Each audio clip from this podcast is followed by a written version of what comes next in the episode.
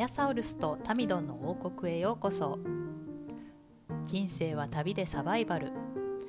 この王国の住人であり旅人である2人が日常の雑感をつれづれなるままにのんびりと語るゆるい系ポッドキャスト。今日も日本とニュージーランドから取り留めのない話題をお届けしたいと思います。皆さんこんにちはアヤサウルスとタミドンの王国へようこそこんにちは。ニュージーランドからアヤサウルスをお届けしております。はいタミドンは暑い暑い大阪からお届けしておりますあそうですね。なんかねもう昨日から結構30度近くあの上がって今週はずっとそんな感じみたいで暑いです。30度ってもうちょっと無理だわ、私。ね、もうあれですよね今週木曜日帰国ですよね一時帰国。あ、そうなんですよ。はい。はい。ね、うんもうなんかちょっと怖いでしょ30度。そうなんですよ。もうね、ちょっと暑さが怖いですね、本当に。あの、何？湿度？暑さと湿度やね。ああ湿度すごいよ息苦しいもん。うん。だから湿度がその30度とかまであの上がってもうこっちも湿度がないから、カラッとしてるから、まあ暑いって言っても、なんていうか。なんか日陰入ると割と爽やかよねそっち暑くても。そうねそうね、うんまあまそんなイメージがあるわ。あでなんかその朝から暑いとかいうことは一切ないのでなんか結局そのあの私も夏サンダルで過ごすこととか一切ないんですよ。あのえそうなんですか？はい。まあ年寄りってこともあるんですけど。あのうんうんうんうん。あの 今までかつてたなんか夏にサンダルとか履いたことないのね。なんか足元が冷えるっていうタイプでもあるんだけどそのうん。あのそんなに暑くないから 結局。あのなんか夜とかになるともうぐっと気温が低くなったりするから。うんうんうん。うん。なんかねあの昼間30度とかでもやっぱり夜は20 20度ぐらいになったりするのかな、うんうんうんうん。そうなってくるとちょっとそのサンダルは寒いかなみたいな足出してみたいなと。あそうねねこっちもでもまだ朝晩はちょっとあれかなあのまだ爽やかな感じですね季節的まだ真夏の暑さとはちょっと違うから。えー、気温まあ気温見たらなんか朝から20 22度とか。うん、なんか。でもねまだましなんか8月になったらもっと8月。ええぐいよ。あうん。猛暑日みたいになるんだ。うん。そうそうそうそうそう。あちょっとあのちょっと怖いですけど。ななんかちょっと、あの私結構あのなんていうのかな。直直前？本当になんか何かある前日とか前々日とかにあのちょっとナーバスになったりするってことはないんですけど逆にちょっと前にあのちょっとナーバスになっちゃうタイプなんですよ。それなんか大きな物事があるとか仕事のなんかプレッシャーがかかるようなことがあるとか何でもですか、もうん、本当に何でもそうなんですけど、うん。割となんかちょっと前からあのナーバスになってなんか本当にその直前とか大きなプレゼンテーションがあるとかそういう時とかでも直前は緊張しないんですよもう。もう多分あのうん諦めるんですかね。なんかはいはないんかこうはい。はいはい1日2日前になるともういいわみたいな感じになるんですけど、ちょっと前が結構あの頭の中でいろいろ考えちゃってあのえーっとえーっととか思ってナーバスになった今日はなんか朝の4時に目が覚めてしまって。うん、それは何？帰国を目の前にしてってことですか？あそうなんですよ。そうなんですよ。ああそうなんだ。へはい。え。なんか帰りの帰りの飛行機の乗り継ぎのあ帰りとか行き行きの飛行機の乗り継ぎのこと考えたりとか、まあでもあれじゃない？もう子供も大きいしさあの、うんそんなに心配するようなことなさそうな気がするけどね。そうなんだけど異国の地だから心配なんだよねやっぱり。ああそうかそうかそうか。異国の地って言ってもあれだけどねなんかていうか今一瞬私異国ってどっちのこと言ってんのかなと思ったけどニュージーランドのことだよね。え違う違う違う。日本が異国日本が異うん。国かやっぱりこっちなんだ。私の疑問は正しかった。そうなんです。ちょっとね今回あの国内線の乗り継ぎとかもあるんで日本国内のね乗り継ぎとかがあって。まずあれでしたっけ？成田かなんかに着くんでしたっけ？そうなんですよ。でなんかその日本の国内線ってあのなんか乗ったことも人生でないような気がしてて。本当にそうなんだ。うんうん、私結構ね飛行機愛用者だったんで新幹線より断然東京とかうんうんうんも飛行機で行っちゃう人だったんで、あ、うんそっか。あもちろんその海外では、うん日本国外では国内線はいっぱい乗ってるんですけど、うん、日本の国内線国内ね。の、うんそうアナとか JAL とかっていうのに、うんなんかすごいこうなんか 緊張するの。でもあの割とあれよあのほら日本過剰サービスだから大丈夫よ。そうそもしかオーバーブッキングとかになっててうんうん。もちゃんと対処してくれるし。うん、いやなんかすごい自分がなんか、うん。ソーシャリーにオークワードにならないかっていうの そういうの考えちゃったりして。いやーそれで朝から目覚めちゃったもんね。なんかそれだけじゃないんだけどなんかいろいろあの、えっとお金持っていくこととかなんかいろいろあるじゃないですか、持ち物とか、うんうんうんうんうん。大丈夫よ。パ。パスポートだけ持ってればなんとかなるわよ。はい、パスポートとビザとね。うん、そそううなんですそうそうそそう。なんですけどね。なんかなんかわかんわかんないけど。なんでかわかんないけど。う。子供たちは楽しみにしてますか？あめちゃめちゃ楽しみにしてますね。はい。子供は別にナーバスになることもなく。ないない。いつ行くの？みたいな感じになって。何曜日かも分かってないじゃない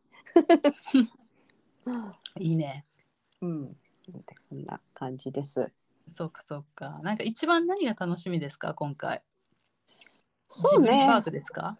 うーんいやあんまりなんかあれかな。やっぱちょっとあの私たちあの家族ほら3人とまああの父親も近くに住んでるとはいえ子供たちの、うん。なんかやっぱりあのちっちゃい家族なんでやっぱりその、ねおじいちゃんおばあちゃんとかあの、うその extended なその親戚がなんていうの、うんうんうん。いないから全うん然うん。国内に、うん。なんかそういうのって本当になんていうのあのー長く長くそういうふうにこうちょっとこうほらやっぱおじいちゃんおばあちゃんとかあのーうちの場合はおばおばにあたる人とか子供たちから言ったらおばにあたる人とか、なんかそういう親戚がとかね。うんうんうん、いとことかねいてるっていうのは、やっぱりなんかあのちょっとこうスポイルされるんじゃないですか。はいはいはいはいはいはい。みんなにね、みんなにねう。ん スポイルされる大事に大事に。大事大事に。大事大事にされるから。それいい経験だよね、子供にとってはね。そうなんですよ。私に、うん。私もそのそのなんていうのちょっとエキストラなこう大事にされるっていうそういううん。扱いっていうのはなんか、あそれに子供が大事にされてるっていうのとかを、あのまああのやっぱりやっぱり日本にあじゃあやっぱりすあニュージーランド国内に全く親戚がいないんで父親のサイドも、にあニュージーランド国内には親戚がいないんでうん。なんかそういうのってすごくみんな欲してるのよね。ああ、そうね、そうね。子供たちもねうんうんうん、子供たちもそのなんかなんか「I'm so excited to meet the gang gang」とか言ってあの あのギャングに会う会うのが楽しみみたいなうんギャング。ギャングギャングとか言ってたんでなんかそのそういうのが一番楽しみですかね。うんうんうん。存分楽しんでください。もうん、そうですね。あんまり別にあとはそうねなんかやっぱ聞く人聞く人も安い安いって言ってるんであの日本からこっちに戻ってきた人も安いで安いでっていうことしか聞こえてこないっていうか逆に言うとうんうんうんうんうんうんなんでそのちょっと安さにあの喜ぶあの嬉しいうう喜ぼうと思ってます。はなんい、か買って帰る予定あるんですか？あいろいろはいなんか、うんあの衣類医療品関係とかは、うん、買って帰ろうと思ってますね。うん、楽しみですね。そうですね。あのなんかやっぱりなんだいぶすごいで。も、うん。本当最近人が多いんであの人当たりしないように、私も今日ちょっとあの天王寺まで出てたんですよ、用事があって。はい。もうねあの人がとにかくすごいもうどこも並んでるしでうん。こういう休みの日だけじゃなくて平日仕事をしてて最近ねお昼ご飯をのランチをうん、食べに店に行っても店に入れない、はいはい。どの店もすごい行列で。並んでるとちょっとあのお昼休み間に合わないなっていうぐらいなんかちょっと人がすごいですね。どっから湧いて出てきたんだろう、あのー日本人もすごいってこと？日本人も日本人も外国からの観光客もどっちもどっちも多いですね。うんうんうん。みんななんかあれなんだね。常にもう人がすごいいっぱいで、ちょっとなんかあの人少ないところから来るとしんどいかもしれない。そうかもしれないですね。うん、なんかこうずっとこっちにいる私ですらちょっとしんどいなって思うぐらい最近人が多いです。うんうんうんそうですか。まあちょっと楽しみにしときます。はい、旅のはどうでした？今週は。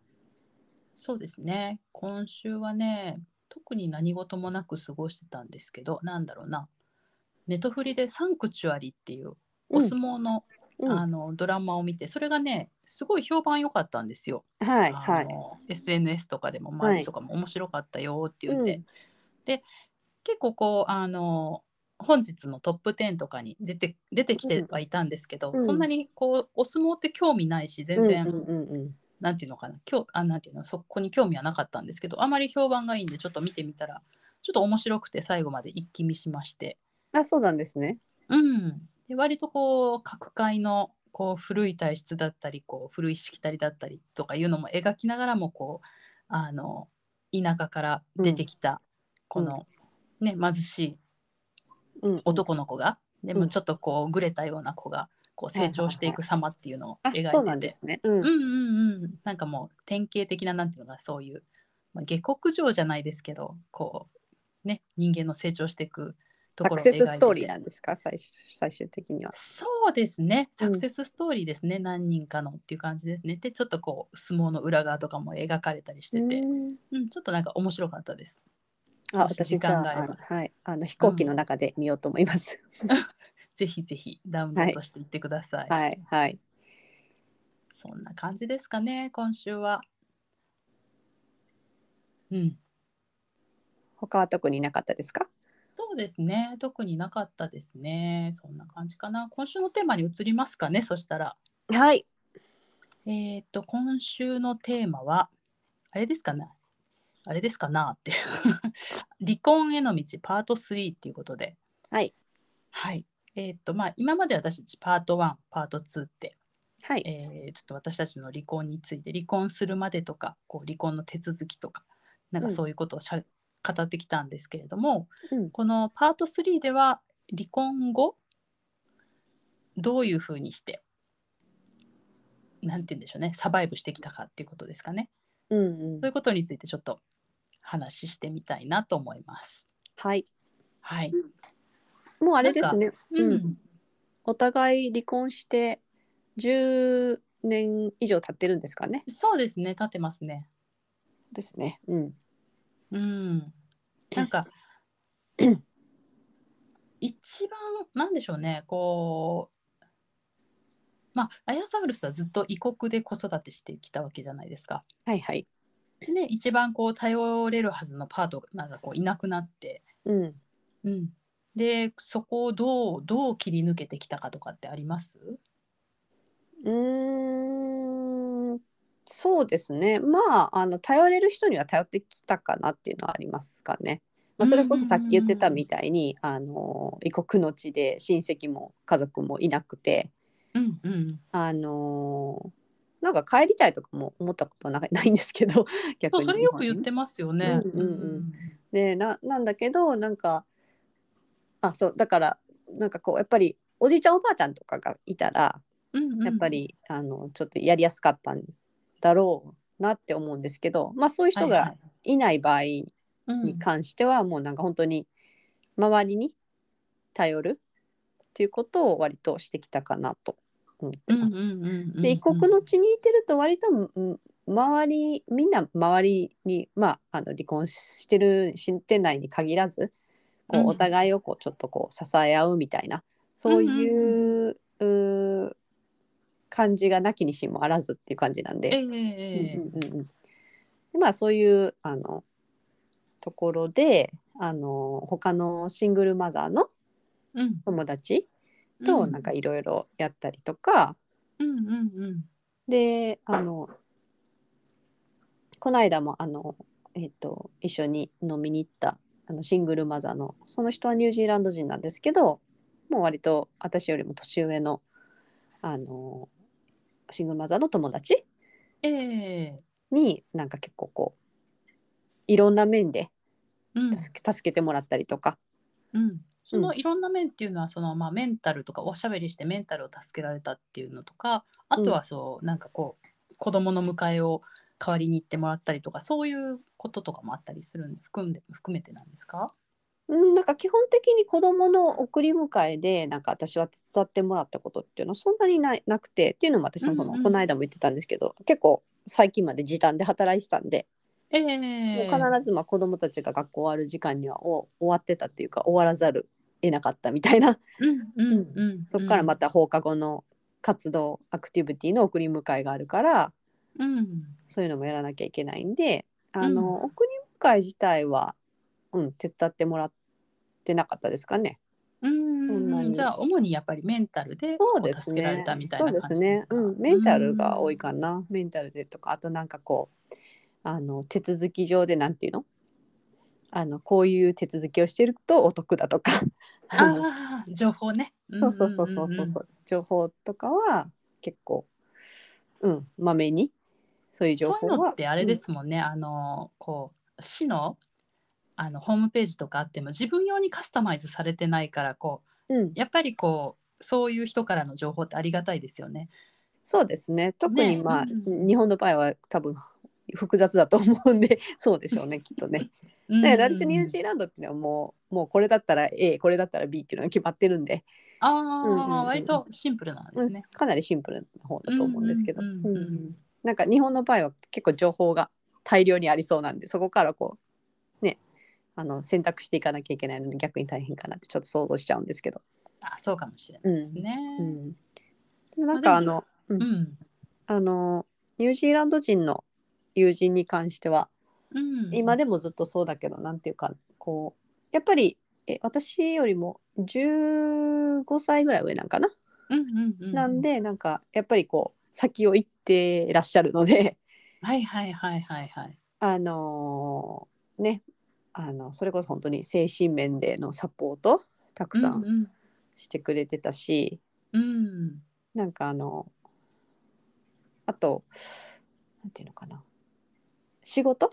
仕事でもともとその元同僚なんですよ。うんうん、元同僚で一緒に働いてたってこともあるのでそのリストラに会った時とかいろんな時に、あの紹介？うんあのいろんな他の仕事をなんか紹介してくれたりとか自分がそのレフリーになってくれたりとか。うんうん。それであのレフリーってあのえっと雇用主の方からそのレフリーに連絡が入ってその人がこう人となりを尋ねられるんだよね。そうそこですごくいいことを言ってくれたりとか。うんうんうんでそれがやっぱり仕事にあのつながったりとかしてきたんで。本当助けられてますね。そうなんですよ。でなんか彼女がその、えーまだなんかそのそれこそ離婚したての頃になんていうのかな、うん。まだやっぱり子供がちっちゃかったんでその父親とうちの家にう行ったり来たりしてるしててなんかその、うん。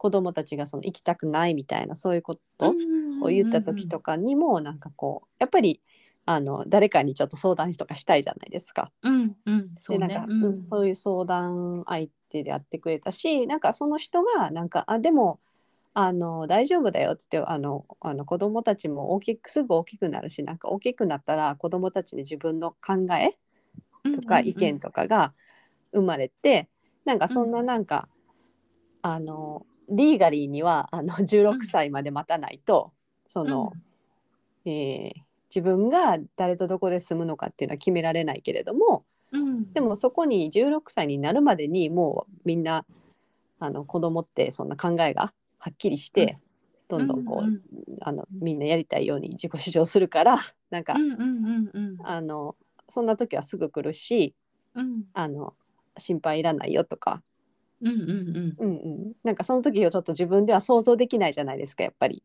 そうねそうね。ずっとこれが続くかもって思うね困ったことがあると。そうなんですよ。でもなんかそういう遠いところのなんていうの？なんていうの、うん。目線みたいなうんうんうんうん。そういうのもなんか教えてくれたりとか、ちょっと先に起こりうるだろうことってことですね。そうそうそうそうですね、うん。のうん。言ってくれたりとか。なんかあとすごくあのその人がすごくこう心強いっていうかなんていうのかな。いいなって思うのがその会うたびにいやしょっちゅう会ってるんですけどなんかう会うたびになんかあのすごく褒めてくれるんですよねやっぱり。ニュージーランド人なんで。うんうんうんうんうんすごくなんかあの具体的になんかあのアヤサウルスはこうでこうでこうだからみたいな感じでうんうん。すごくこういつも持ち上げてくれるので。ああいいねいいね。うん。うんうんうなんかやっぱり日本人ってそういうのあんまりしないじゃない？日本人と会ってもさ、そうね。お互い持ち上げげるなんてまあまあないでしょあんまり。う。んそうかな。そうかもね。うんうんうん。なんかすごくあの褒めてくれるしなんかこう、うん一つ一つの私のことをダーリンって呼んでくれるし なんかなんとかかんとかダーリンなんとかかんとかスイリーとか言ってこう言ってくれるしうんなんかとてもこうねそれこそちょっとあったら気分良くなりますね。そうそうそうそれこそちょっうんとあの、えー遠くの親戚よりもなんだっけ近くの近くの他人みたいな。他人みたいな感じで、うんうんうんうんうんうんうん。なんかなんかでも、アヤサウルスってもともとそんなにこう社交的なタイプじゃないじゃないですか私の印象では。だからそんなにこうなんていうのかなすぐにこう友達はってこうあの広くできるようなタイプでもないと思うんですけど、うんどうやってそういうこう頼れる頼れる友達とかっていうのを作ってきたとかそういうのってあります？たまたまたまの出会いですかね。てこういう、うん、友達を作ってきたか。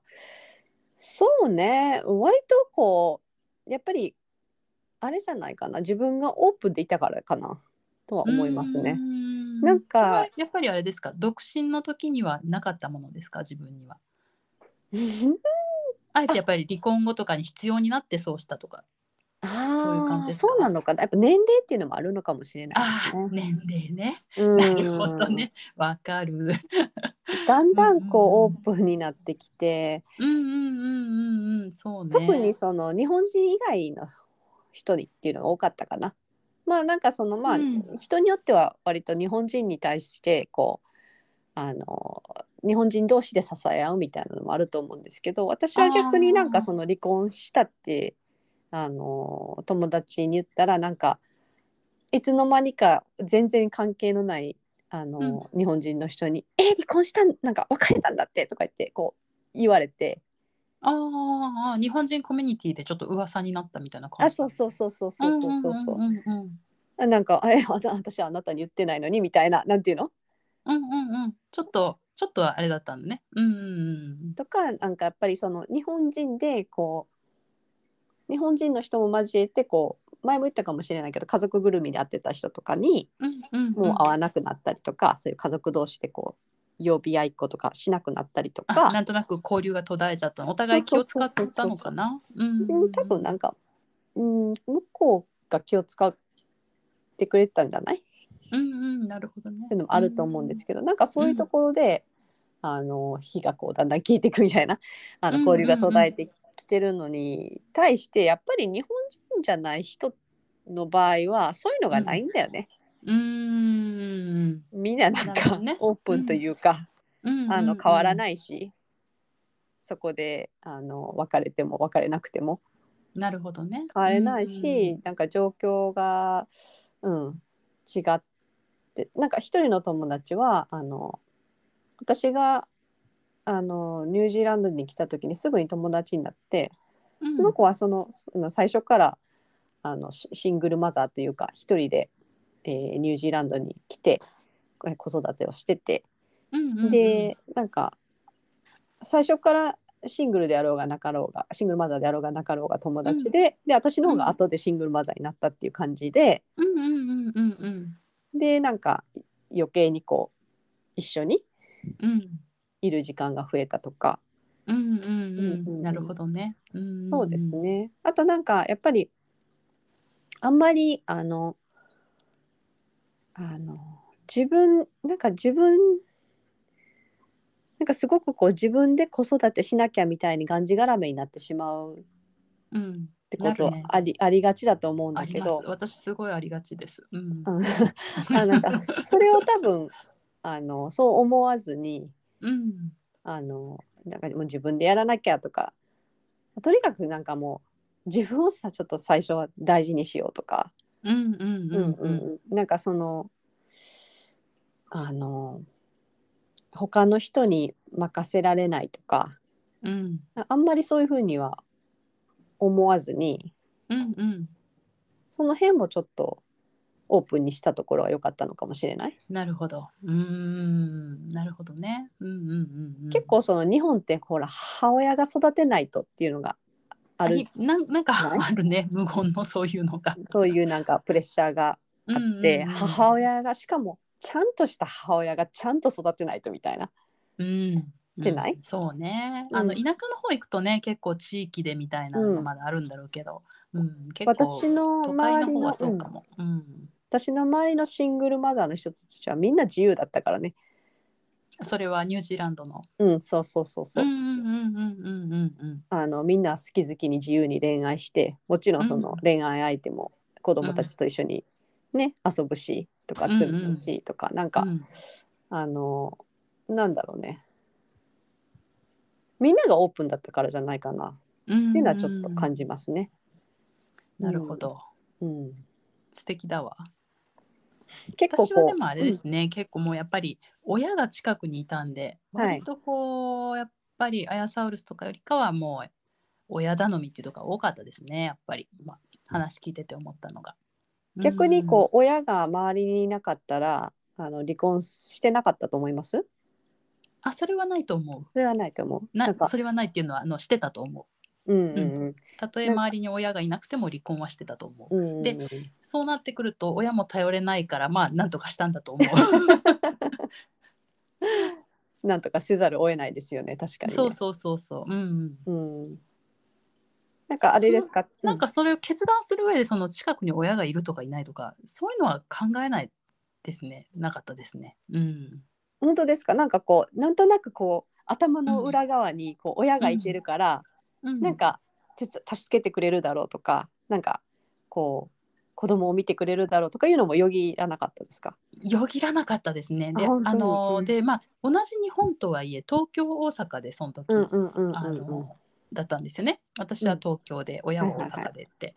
であの、ね。うん。なんかうちの親は割とおせっかいなんですごい。こう、あの何かっていうともうこう来てくれてたんですけど、うん。なんかそれも結構なんか今から思えば素直に全部甘えればいいのに結構断ったりとかもしてましたね私。あそうなんですね。うんうんでも本当さっきアヤサウルス言ったみたいにあの何でもいいから頼れっていうね親がいれば親いなければ友うん達、うんうん。うん、じゃないとやっぱりちょっと一人子育てっていうのはあの自分も追い詰められるしそうすると子供も追い詰められるしっていうのはすよね。うん、今から思うとねあの思いますけど当時は余裕がないからなんかそこまでちょっと 考えられてなかったですけどね。うん。うん、そうですね。結構なんかだからそのちゃんと育てなきゃみたいなところうん。の多分そのプレッシャーみたいなのは多分あの日本の方がかなりあるんじゃないかなっていうのはうん。思います。ね。うん、だから結局なんかあのうちの場合でもその父親のところに半分とかいたあのね半分うん。週の半分とかいたりしてたんで、最初の方とかね。なんでうん。なんかそのその時点でもあのもうちょっとこうなんていうのちゃんとした母親失格になるわけじゃない？日本日本のこのベースからいくと。えー、そうかな。そだってその感覚なのかなうん、えだってその間父親が見てるわけじゃん子供たちを。なんかあの多分なんかそういうの父親に任せて大丈夫なんとかいいのとかなんかそういうのすごいありそうって思うんですけど。ないのかなあんまりなんかそういうことをなんだろうねそういうの身近で聞いたことがないかわかんないけど、うん、そうなのかな。まあ、大前提でねみんな母親が育ててるから日本の場合は。あそうそうそうそうそうそうそれはある それはある。うん。そう。なんかもうそそそこからしても母親のそのす精神論じゃないなんとか神話っていうのがありません、うんうんうんうんうんうん。そう母親が育てるべき？そこからして、だってそういううん。なんか、母親が父親に預けててどうのっていう話は今聞かないって言ってたぐらい母親しか見てないわけだから、うん。うんなんかそそこからしてもなんか私ってこういうその日本の枠に入らないっていうか、はいはあのいはい。はい。日本のその母親が子育てしろみたいな枠に入らないんですよね、全然ね、うんうんうん。のような気がしてて。でなんかその実際その父親に見見てがその子供たちを見てる間っていうのはもちろん全然行き届いてないわけですよ。全く行き届いてないし、自分の目がってこと？うん、あの子供たちのケアが行き届いてないしああはいはいはいはい。あの、なんていうの私だったら絶対そんなんせえへんやろうなっていうようなその安全面とかでもはいはいはい。それめっちゃ気になりますね。あのなんか任せないといけないんだけど気になっちゃいますね安全面とか。うん、うん。なんでやっぱりそのやっぱちょっと男性の子育てってちょっと違うじゃないですか女性の子育てと。うん。うんで男性の子育てって、まああのまあ、別にそのこれをジェンダーでこう区別するわけじゃないけどなんかどちらかといえば結構こうあの危ないこととかもさせる。うんうんうんうんとなんていうの女性の方が危ない危ないってななるじゃん？うん。なりがち。うんうんうん。なりがち？うんうんうん。だからなんかそういうのもなんか自分の目のあの行き届かないところで父親がそういうのややるとか行くとか、うん。どっか行くとか、それがこう実際不安になりませんでした？なんか。えだからずっと不安だったけどなんかうん。だからその不安を、なんかその不安からこうやっぱり自分を解放しなきゃ、自分も自分も成長しないっていうのはすごくあって、うんうんうんうん。うん。だからもう結構早い段階でもう、あの考えない。うんうん。あの大丈夫だろうし考えないっていうのを自分にすごい言い聞かせてましたね。まあ、それでもそれは離婚後どれぐらいでそうなれました？えー、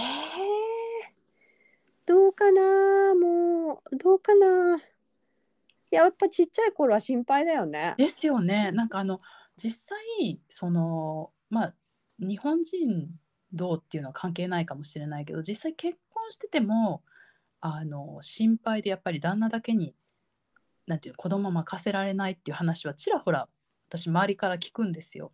でまさにそれなんですよ。でそのだから余計しんどいんですよ母親が全部自分でやるから。もうまさにれ、それなんですよ、本当に。うんなんか旦那に、なんか心配であずなんかね自分がそこで預けれない寝られないとか、うんどっか行けないとか、そうなんかそういうのがなんていうの？多分こう自分の首を絞めてると思うんですよね。そうなんですよ。で私の友達の話ではなんかあのお正月とかそういうちょっと長期の休みに旦那さんが子供を連れて実家に帰ってくれるって。で、うん。私もちょっと一人時間が欲しいからうん、あの何？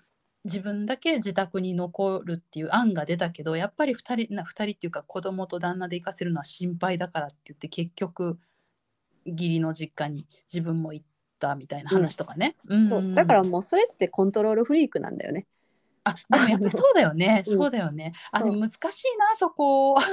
そう本当になんかだから自分がどこまでコントロールフリークかどうかっていうところなんだよ。自分が自分がやってたって100%安全なんてことはないわけじゃない。うんうん、リスクなんてリスクなんていつでもどこでもあって、それはそう。うん。それは単に自分が自分のなんか目のなんていうの？分かる範囲で見えてる範囲でやってくれてるから安心だっていうそのそう安心感が欲しいだけでしょ。うんうんはいはいはい。そうそうそうそそう。それをなんかこうちょっとすり替えて、う。あのん旦那には旦那旦那には面倒見れないみたいな、うんうんうんうんんそういうふうに思うのはなんかこうやめようって思ったの私も。うんうんうんうんうん。結構早い段階で。うん。まあ、でもそれはあの離婚する前からずっとなんかあの私はあの結構置いて友達と遊びに行ってたりしたし、旅行も行ったし、うんなんか強いて言えば下の子なんか生まれて半年ぐらいで、えっと、当時の旦那と2人で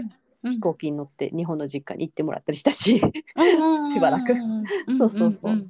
なんかそういうのはやってたんでまあうん。まあまああのあれだったんですけどやっぱりそのあの生活が半々になって半々ってすごい多いじゃないですか自分の家にそうですね。自分と一緒に過ごしてない時間っていうのがすごく多くなって、うん。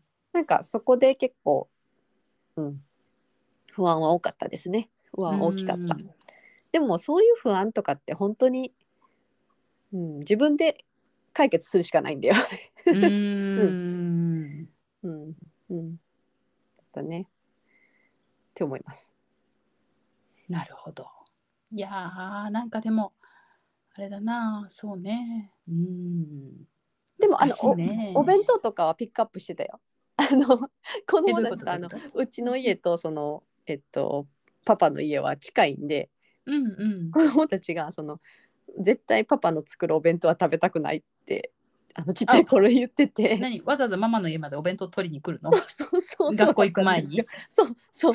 それをパパに言わないで取りに来てた じゃあパパはパパで作ってくれてたってこと？じゃなくて？パパはパパで作ってくれてたんだけどなんか、うん。ある日からなんかあの子供たちがごまかして今日はいらないとか なんか自分であはいはいはいはいはいはいである日からやっぱりそのそれにそのあのパパはあのもう自分た自分たちで作れってなって、うんうんうんうん子供たちにもう自分らで作ってくれって作らせるようになって、うん。でなんかうちにこうあのキックボードで行くんでキックボードでこうやってうちのピンポンって言ってお弁当だけピックアップしてバーって行くっていう学校に行くっていうのなるほどだいぶ長いことやってましたよ。へえはい。てかそういうところもねなんかお弁当一つに一つとっても、うんうんうんうんうんあのなんていうか不安じゃないけどなんかほら、うんちゃんとあのちゃんとうん、ちゃんとやってるかなとかさ、うん。自分がちゃんとしたいのにできないとか、うん。いろいろ葛藤はありましたねやっぱりね。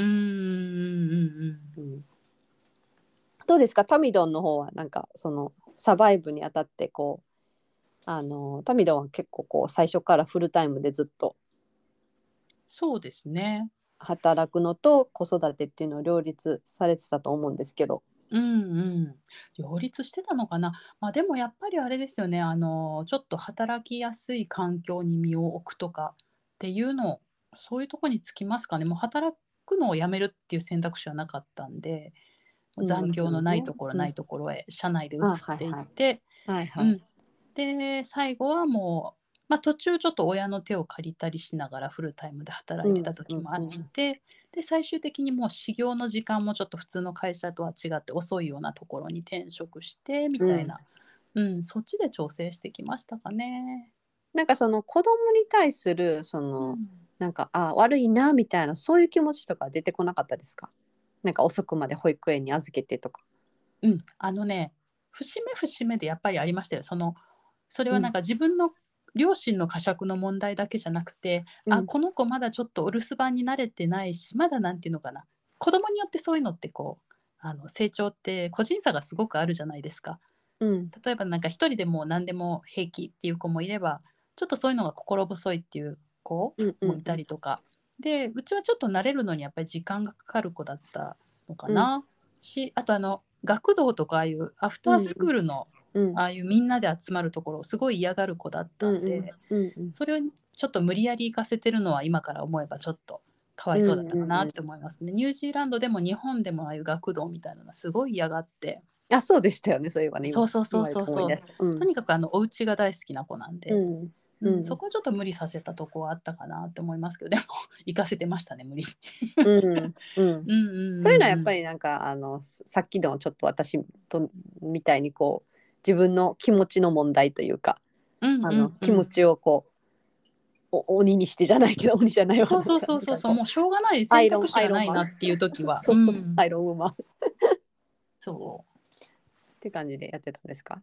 うそうですね。うん。なまあなんかしばらくしたら本人も慣れてくるんでそしたらこっちもあのちょっとこうそういう気持ち悪いなっていう気持ちもそこで取れてみたいな感じで。うんうんううんん。なんかでも常にあの不登校になったらどうしようっていう不安は私の中にあってあその私別にうん不登校になって家にいるっていうのは別にあの、まあ、それはそれでいいと思うんですけど、うんそうなった時に何て言うのかな私がこう一日外で働いてるよりもやっぱりちょっと家でこう関わった方がいいような状況になるんじゃないかなって思ってそうなった時にどうしようっていう不安は常にあの抱えながら来ましたね。であ特にあの、うん。うんさっき言ったみたいにあの学童とかそういうのすごい嫌いな子だったんで、まあうん。集団生活がもともとそんなにこう好きじゃないのかなっていうようなうんタイプではあるんで、うん、なんかちょっとそういう不安は抱えないでももう今ね高校生になったんでもうもう今はそうなってもあの、割とほっとける年齢なんで、ううんん、うんうん なんとかここまで来たなっていう感じですね。学校欠席とかしてたんですか？そういうわけではなくて？あそういうわけではない、うん、学校はねあの毎日行ってました。うん。うん。行ってましたしそういう兆候もそんななかったんですけどやっぱりねこうあのもし本人が知らない間に我慢してたらいつそういうのってこうバッて爆発して、うんもう無理ってなるかわかわかんないじゃないですか。うん。でそこまでこうあのね本人の気持ちの中までケアできてるかどうかも自信がなかったし、うん。うん、っていう感じですね。あでもたくましく育ってよかったですね。そうそうそうそうここまでたくうん たくましくうん。あのたくましくないなりにこううまいことこう自分の居場所を見つけながら来たんじゃないですかね多分ね。あそれともたくましいじゃないですか。それはそれで。うんそうねそうそういう意味でたそれはそれでたくましい。うん。ですね。まあでもやっぱりアヤサウルスと一緒で私もでもこうあのお友達のお母さんとかには助けてもらいましたね。なんかやっぱりうっかりなんかでうん。お迎えに行かなきゃいけないの忘れてたりとかっていうのは、時は、うん、誰かしらなんかこうフォローして、うその時に臨機応変に付き添ってくれてたりとか。うん。うん、なんかそのうん。いやあの日本の場合ってすごくささなんか子供が病気になったら時時にその親がうん休みたいのに休めないとか、結構あるじゃないですか。うんうんうんうんうんうんなんかこうニュージーランドだったらシックリーブも子供がシックリーブの時に使っていいんですよ別に。うんうんうんうん。なんかそういうのとかってそのやっぱりちっちゃい頃ってやっぱり熱出したりとかなんかそうん。の病気になったりって結構あったんじゃないかなと思うんですけどそうそういうのはどうしてたんですか？あでもねあの休んでました。割とあの大きいところで最初は働いてたんで、うん。あのまあちょっとどう思われてたかわかんないですけど、うん。同僚からねうん。個人的に。うん、けどあのもう堂々と取ってましたよお休みは。あそうなんですね。うんうんうんあとはもうやっぱり多少無理して保育園行かせたりとかそういうのはい。で乗り切ってましたね。なんかちょっとごまかしてごまかしごまかしで。ごましかしごまかしで。ちょっとまだ本当はあの、うん。あと一調子良く日休ませた方が、うん、いいんだろうなって思いながら、はいはい。うん。そうそうそうっていう感じですね。んうん。うん。あとはまあ大阪に戻こっちに大阪に来てからもう親とかにそれこそ見てもらってとかいう期間も、うん。うん。小学校の頃は結構親に見てもらったかな。って感じですね。あもうじゃあ小学校の時はもう大阪にいてたんですね。そうですね。保育園時代は東京で乗り切って。あでその後ちょっとニュージーーランドに行って小学校時代は大阪でうん。両親がそばにいてっていう感じですね。うんなんかニュージーランドの場合は本当になんだっけ14歳まで留守番をさせてはいけないっていうね前も言ったと思うんですけどそういうのがあるので、うんうんなんかそこが一番ちょっと面倒くさかったですかね。ああネックになりますよね。うんうん。うん、もういいだろう。もういいだろう。と もういいだろうってあの留守番させたこともありますけどね。ちょっと早くから、うん。うん。うんうんうんうん、2人いてるし、うん。2人力を合わせてなんとかやるだろうみたいな。うんうん思ってたんで、なんうん。かそんな14になるまでは待ってなかったですね、うんうんうんうんうん。公表はしてなかったけど。子供もしっかりしてきますもんね。そうそうそうなんか女の子とか割とこう精神的な成長が早いからうんあの見てて安心な感じはしますよね。ある一そうで定の年すね齢になる。と。うん、そうですね。なんで、そういうのはちょっと早めに留守番とかさせてましたね。うんうんはい。で、あとね、あの、なんか、あの、ホリデーが多いんですよ。ニュージーランドは。多いですよね。法律がねまなんかまともに働けないですよね。全部そうなんでですよね。子供に留守番させれないとなると。春夏うん秋冬休み全部あるんで。うんうんうんうん。で、春夏秋、あ、春、えー夏休み以外か。春秋冬休みが全部あの2週間ずつあって、うんうん夏休みが6週間あるんで、うんうんうんうん。全部で12週間か。うんうん。3ヶ月の休みがあるのね、年間で。うんうん。それってやっぱ日本より多いですよね。多くない？そうね。多いよね日本多いと思うよ。日本は夏休みそんなにまあにないよね1ヶ月強と春春2週間ぐらいあるかな。でなんか日本の場合ってあのうん、あの夏休みって言ってもみんな部活に行くじゃないですか。ああ、部活に行っていないでしょ大概ね なんかなんでなんかそんなにあのいなかったりするけれどもあ部活もの休みですか？夏休み。うん。もう全部休みなんですよ。何もかもが休みなんあですよ。そうかそうかそうか学校自体がもうあのオフィスも閉まってるから。ああもう働く人がみんな休むもんね。そうなんですよ。だからうん。あのスタッフもみんな休んでるから。だから結局あのまるまるね家に行ってることになるから。結構そそこがねあのちょっとニュージーランドやりにくいところだと思います。うーんそそのライフスタイルに合わせてこうできるような仕事があればいいですけどね。そうですねなかなかそうもうまくいかないですもんね、やっぱ。やっぱ職場に連れて行ったりとかねみんなねうんうんうんうんうん。あ、やっぱりそうやって乗り切ってるんですね。そうですねうーん。はい。そんな感じでしょうか。うん、はい。まあ、今回は離婚パート3ということで、離婚後ですね。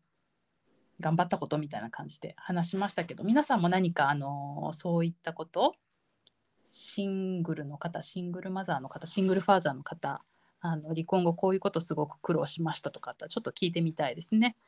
うんまたあのお便りいただければと思います。はい、あとなんかどういうふうに乗り越えてきたか、そうねあ。の周りを頼ってきたかとかそういうこともちょっと、あの聞いてみたいと思います。はい、はいでえっ、と皆さんからのご意見、えー質問などは、えっと、メールアドレス、えっと、podcast.dino.gmail.com podcast.dino.gmail.com までお寄せください。お待ちしております。はい、えー、ツイッターの方が、ポッドキャストアンダーバーダイノ、アットマーク、PODCAST アンダーバー DINO になります。はい、ツイッターと番組のフォローよろしくお願いします。それではまたあの来週はアヤサウルス from Japan からあのお届けしようと思っておりイますので、楽しみましょう。はい、楽しみにしておいてください。はい、Okay, see you next time. はい、来週日本でお会いしましょう。はい、じゃあね、はい、どうもさようなら。さよなら。